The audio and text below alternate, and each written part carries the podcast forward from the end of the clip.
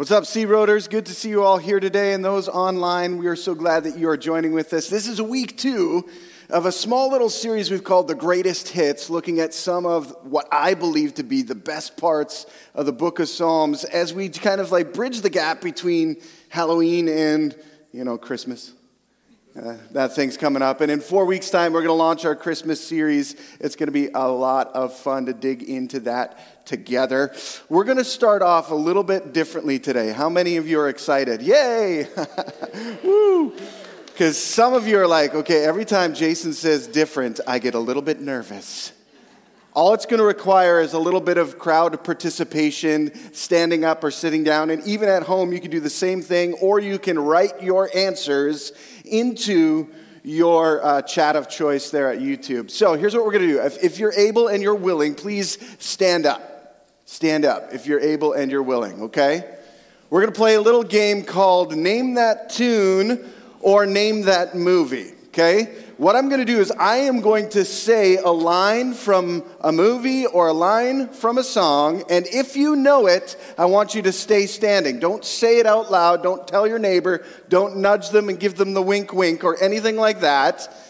Don't say it out loud. Just stay standing. If you have no clue where that is from, this is the honor system, friends. Just sit back down. Nobody's going to think less of you if you don't know these things. Is everybody ready to play? Okay, first line, here it is. Life is like a box of chocolates. Life is like a box of chocolates. Don't say it out yet. If you don't know it, sit down. If you know it or you think you know it, stay standing. All right? Final answers locked in? All right, on the count of three, we're going to yell this out together what we think the answer is. One, two, three.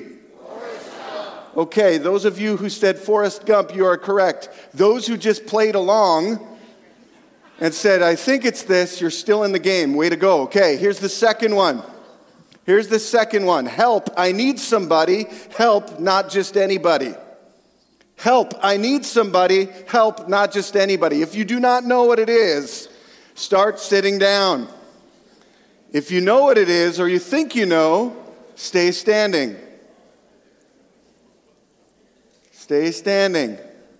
All right, on the count of three, here we go. One, two, three. Beatles. The Beatles or Help, the song. Yeah, right? We gave you a teaser. Help, I need somebody. Help. Okay, here we go. Luke, I am your father. Okay, if you're standing and you think you know it, if you don't know it, sit back down. All right, on three. One, two, three. Perfect. Perfect. Well done. Okay, let's go with, with the bonus round question here. Are we ready? Hold me close, tiny dancer. Okay, on the count of three. One, two, three. Elton John, tiny dancer. Okay, we helped you out. Go ahead, grab a seat. Thanks for playing along today, friends. I wish I could shower you with free pizza, but I do not have that. Here's what's interesting culturally, we absorb information rapidly all the time. And there are certain things that stick with us in our heart and in our memories that just kind of last the, the test of time. Doesn't matter where we are or who we're with, if somebody mentions a line from a movie or a line from a song that had some sort of impact on us, we're instantly transported back into that space and that time and that moment where we first heard that experience. For some of us, it's the time that we held the hand of our crush for the very first time. The Flintstones movie, for me, that's what it is. I got to tell you, instantly transported right back to that moment. The fear, the pain, the anxiety, it's all good. Sometimes, for some of us, it's a memory of a loved one that is no longer with us. A favorite song comes on the radio, and our heart begins to breathe, and our tears well up in our eyes, and that's a good thing. For others of us, we're in a moment in a time where we have a soundtrack narrative that accompanies a specific portion of, of, of time or an experience in our lives. For me, when I led a kid, a, a group of high schoolers to Mexico, it's my, my friend's band called The Fonts. They'd released their EP album, and I listened to that ad nauseum during that trip because it was better than listening to whiny, complaining teenagers and their parents. It was the worst. It was a great trip, though, by the way. Love it. So every time I hear those songs, I'm transported back to those spaces. Every time we hear something, or we see something, or we watch something, it evokes, it conjures up some sort of emotional response in us. And that is a healthy and a good thing because we are made to feel. We are made to breathe. We are made to worship. We're going to be digging into Psalm chapter 8 today. And so if you've got a Bible with you and you want to follow along with me, please open it up to Psalm chapter 8. If you're thinking to yourself, Jason, I'd love to follow along with you, but it's a little bit dark in this space. Good news! We're going to be redoing our lighting here before Christmas, Lord willing, so they'll be bright enough for you to bring your Bible with you if you have one. If you don't have one, please come see me or one of our staff team after the service. We want to gift you with a Bible so you can take it home, you can read it, whatever. If you have a cellular device, though, you can go on to your app play store you know google play or the app store on uh, iphone and download YouVersion bible app follow along there uh, with reading the bible and having access to it right in the moment which is always fun to be able to do Psalm chapter 8, I'm going to be reading all nine verses simultaneously, starting in verse 1. O Lord, our Lord, your majestic name fills the earth. Your glory is higher than the heavens. You have taught children and infants to tell of your strength, silencing your enemies and all who oppose you. When I look at the night sky and see the work of your fingers, the moon and the stars you set in place, what are mere mortals? That you should think about them, human beings that you should care for them. Yet you made them only a little lower than God and, and crowned them with glory and honor. You gave them charge of everything you made, putting all things under their authority the flocks and the herds and all the wild animals, the birds in the sky, the fish in the sea, and everything that swims in the ocean currents. O Lord, our Lord, your majestic name fills the earth. The book of Psalms was written by various number of authors. One of the most prominent authors who has got a lot of these Psalms attributed to his penmanship and inspiration with the living presence of God helping him write these things is, is a man named David. And this just happens to be one of the many Psalms that David is granted or considered the author of, Psalm chapter 8. There's three ideas from this psalm that I want to un- unpack for us here today, and it's all around this concept and this idea of worship. Because you and I, we are created to worship. And worship is this devotion response to something that is awe inspiring. That's the Jason definition of what worship is. This devotion response to something that is awe inspiring.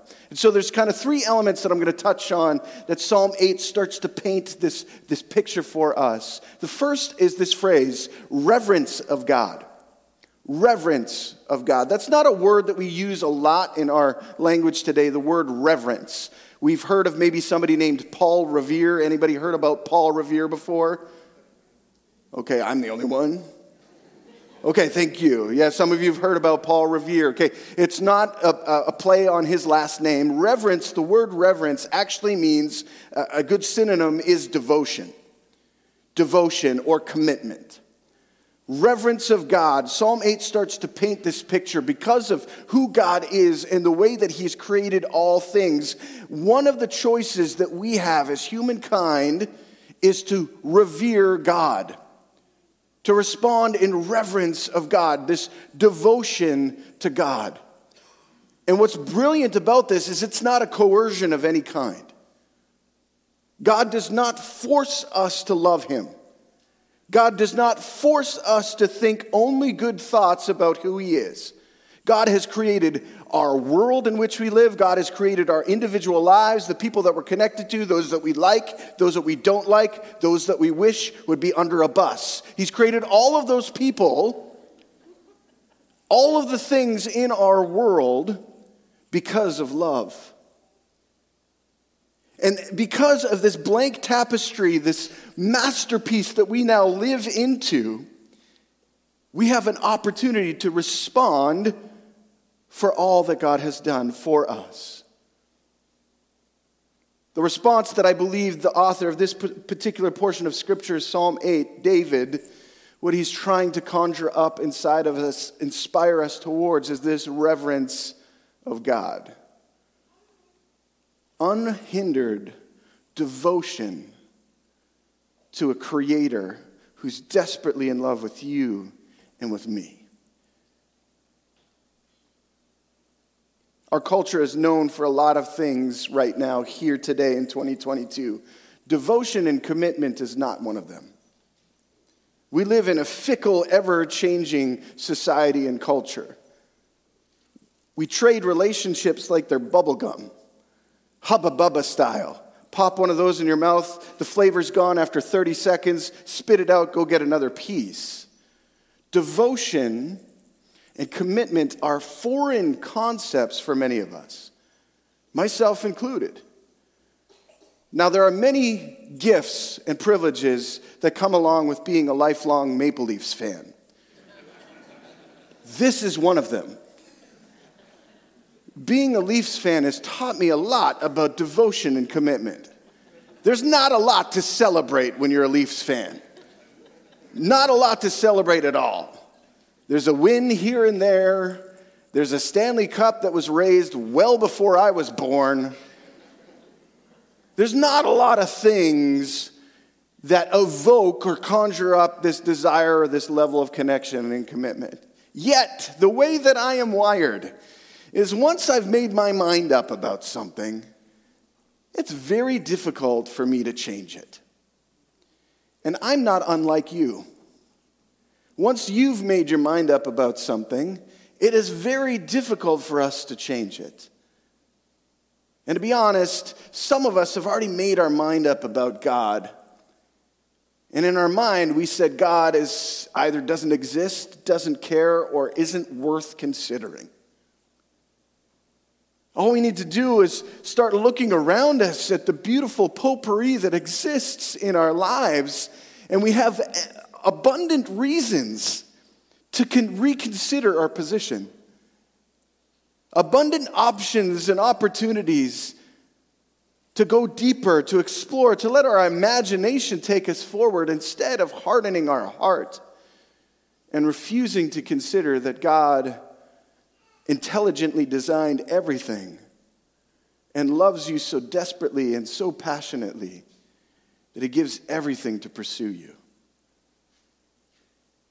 Reverence of God, a willingness to be devoted and committed to who God is. That's the blessing and the opportunity that we get to have as a human being who lives and breathes and moves. And every single human being, no matter where you are on the corner of our planet, no matter in the future if we decide that colonizing Mars is a really good idea, even the humans in that context will have the same opportunity that you and I have today to make a choice freely of our own free will of whether or not we are going to choose to be committed and devoted to who God is. My prayer, my advocacy is that you would join along with me and so many others worldwide who love Jesus.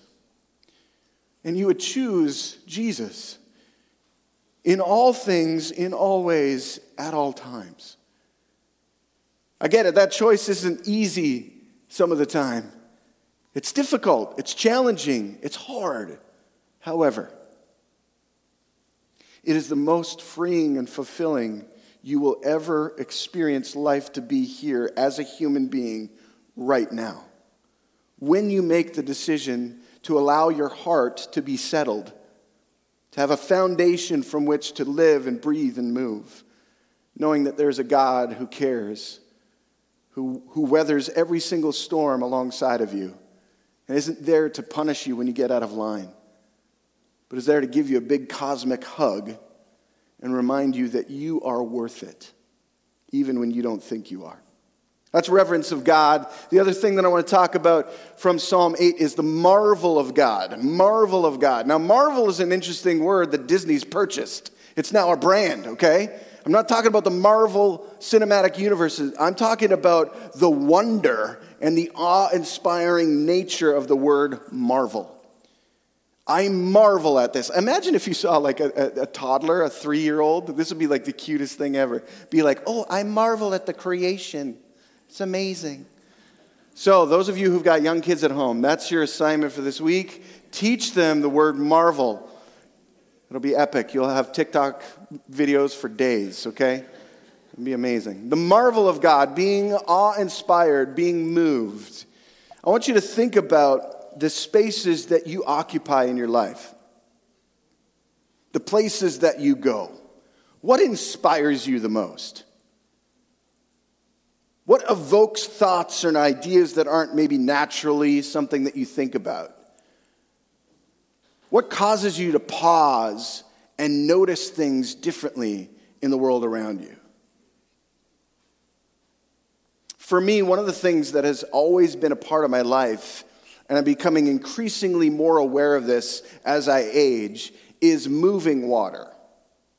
It's weird. Moving water, not standing water. Standing water is boring.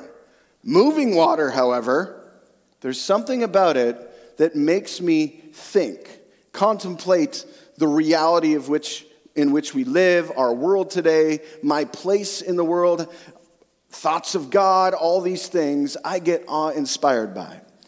There's one moment and one memory in particular that stands out in my mind because I grew up in Western Canada. And in Western Canada, the month of November looks a lot different than it does here in Eastern, kind of central Canada. Okay? The month of November is filled with snow and a lot of it. Okay?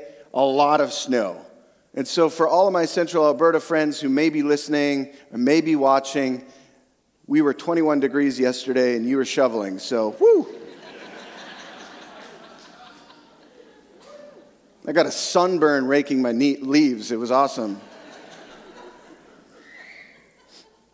So I was hanging out with my staff team at a local coffee shop called Meeting Waters, ironically. And it's right along the Red Deer River, which is a small, like, creek kind of a thing. But out west, we'll take any sort of body of water and we'll label it a river, okay? That's how desperate we are for water. And I remember that the majority of it was frozen over because it was like a February day, and February is even worse than November. And I remember thinking to myself, going like, wow, this water is frozen. How cool is that? I could walk on it, and, and I would do regularly. I'd snowshoe on the Red Deer River, Red Deer River when it was frozen over, because that's just what you do when you're in Red Deer. You do fun things like that. However, during this time of prayer and this, this moment where I was interacting with the nature of, that God has created and allowing my marvel to kind of lead me wherever Jesus was leading and prompting me in the moment, Jesus reminded me that even though what I thought was static and frozen, there is still movement beneath the surface. See, when a river freezes over, the top layer becomes ice. But guess what? If there's any sort of current that exists in that moving body of water, it is still moving underneath. That was a lifeline for me that day. It was a lifeline because I was reminded that even though in the situation, in the moment of time, in the pressures that I felt as a parent, as a pastor, as a leader, as a friend, as a husband, that even though everything may have felt stuck around me, God was still at work and God was still moving. The marvel of God causes us and invites us to think of our circumstances entirely differently. And for some of us, we have lost the art to be captivated by the wonder of who God is and what He has done and what He has created. And my invitation to you, along with the psalmist here, David, in this particular psalm, is to simply look up, marvel at the sky See what God has done. See what He has created and allow that wonder and that sense of awe inspiring nature take over and draw you into deeper, greater intimacy with the one who also created you. When you look at creation, you can see the meticulous nature that it was stitched together in. How much more can you consider the way that God has created you and me if we, out of all creation, are made in the image of our Creator? What that means is He's going to take a little bit extra care in preparing you and preparing me, stitching us together meticulously, intentionally, purposefully, even the parts of us that don't make sense.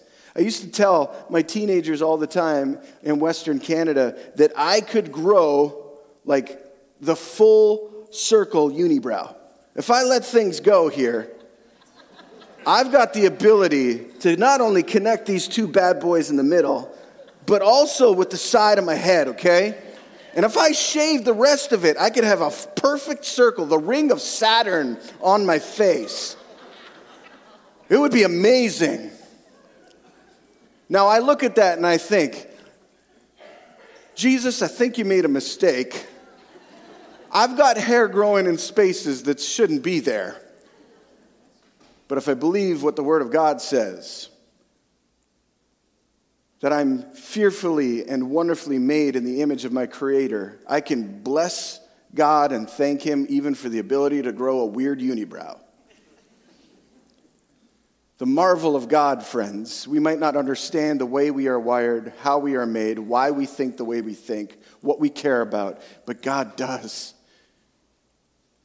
And the things that we haven't yet figured out are invitations for us to get to know Him, to create layers of intimate connection with Him, together individually, but also in community. Because guess what? We don't always see ourselves the way that God has intended us to be seen. We have an inability. Sometimes we think too highly of ourselves or too lowly of ourselves. So we need other people in our lives to remind us and encourage us to run to the Father when we start to panic. The marvel of God, the reverence of God. The last is the majesty of God. I remember growing up in church singing this song, and these lyrics have stuck with me for uh, decades. Majesty, oh, worship his majesty. Unto Jesus be all honor and glory and praise.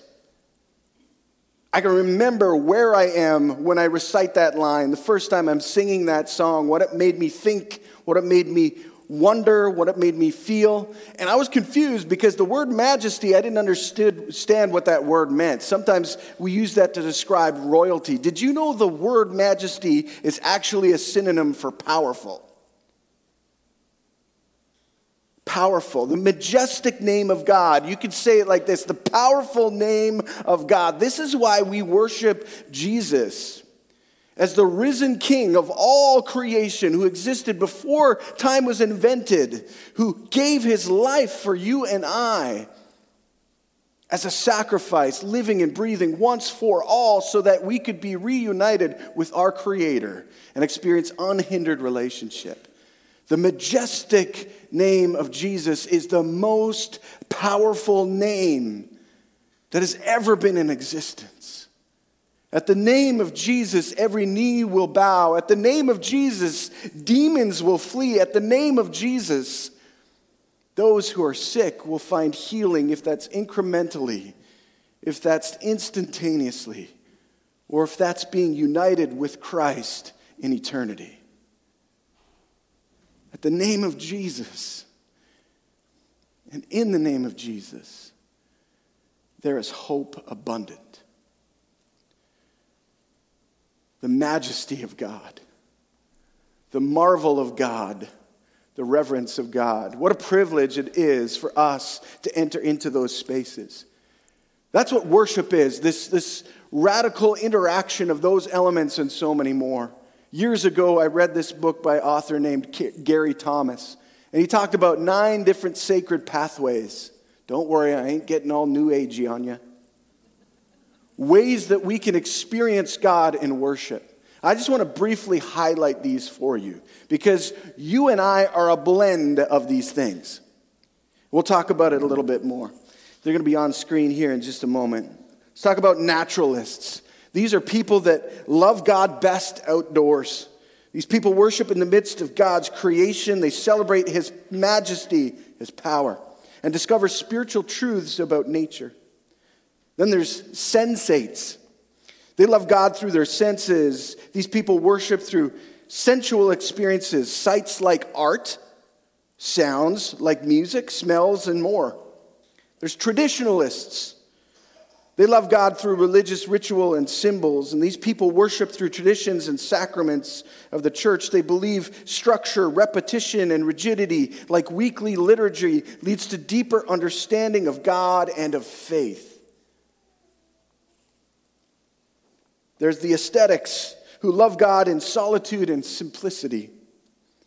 These people worship through prayer and quiet time in the absence of all outside noise and distraction. There's activists who love God through confrontation and fighting for godly principles and values. They worship through their dedication to and participation in God's truth about social and evangelistic causes. Then there's caregivers who love God by serving others and worship by giving of themselves.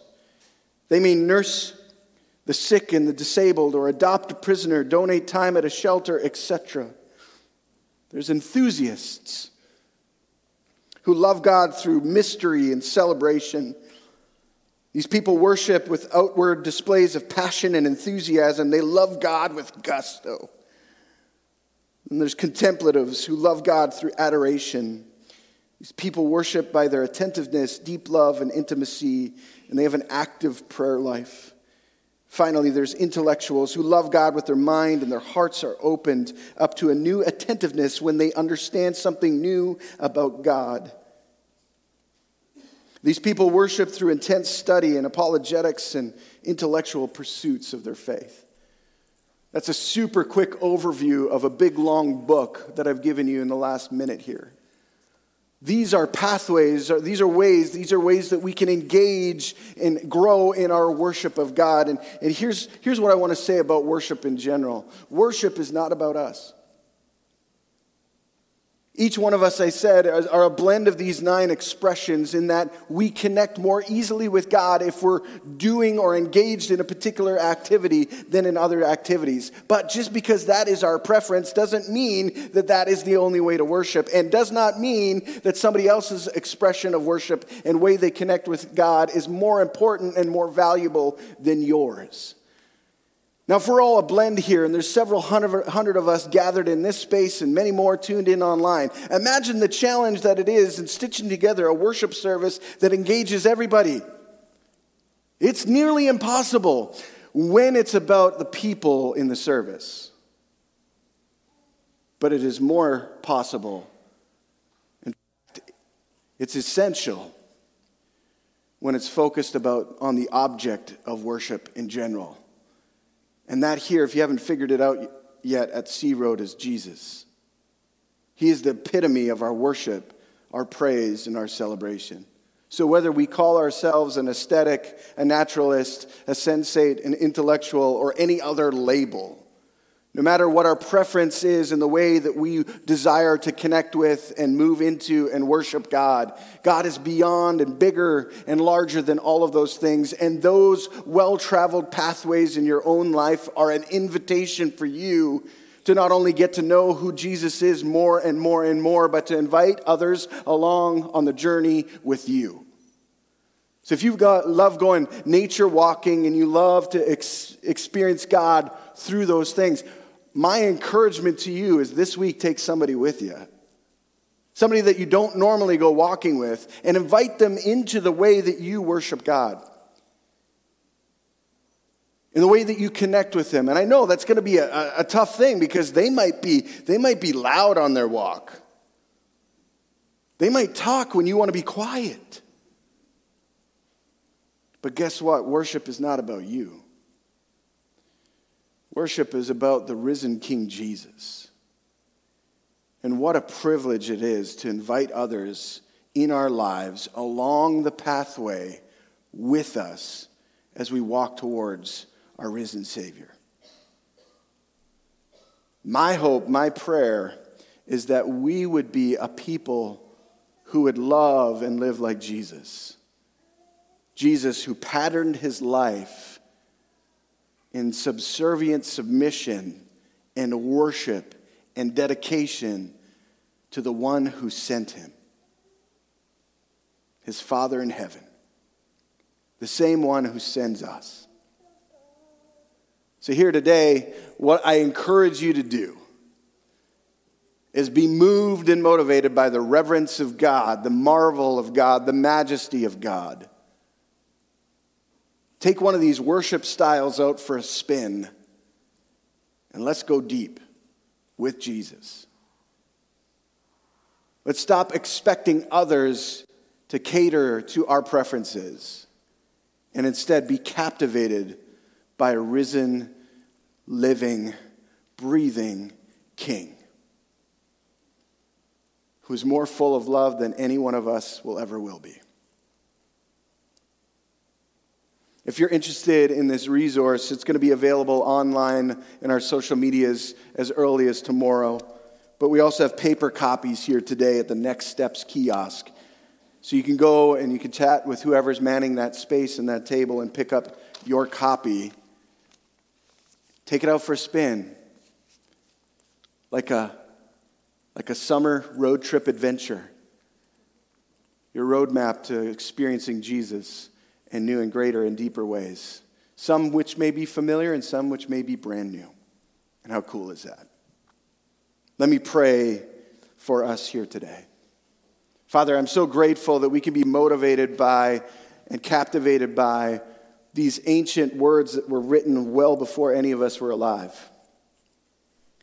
Father, I'm thankful that David was a man that was motivated and inspired by the sheer wonder of who you are a guy that experienced great forgiveness and great pain and great suffering all simultaneously at times, and yet found a way to go deep in his walk with you. And here today, Lord, that is my prayer for myself and so many of us that are gathered in this space and those who are tuning in online, whether that's on our podcast or live as we're streaming. My hope, my desperation for each of us is that this insatiable hunger for more of you, Jesus, would grow and grow and grow in us so that our lives would be a living reflection of who you have created human beings to be. We want to be known for our love, the way that we love you, Jesus, and the way that we live like you, Jesus. Would you help us to grow? Would you help us to see? Would you help us to heal? In Jesus' name, amen.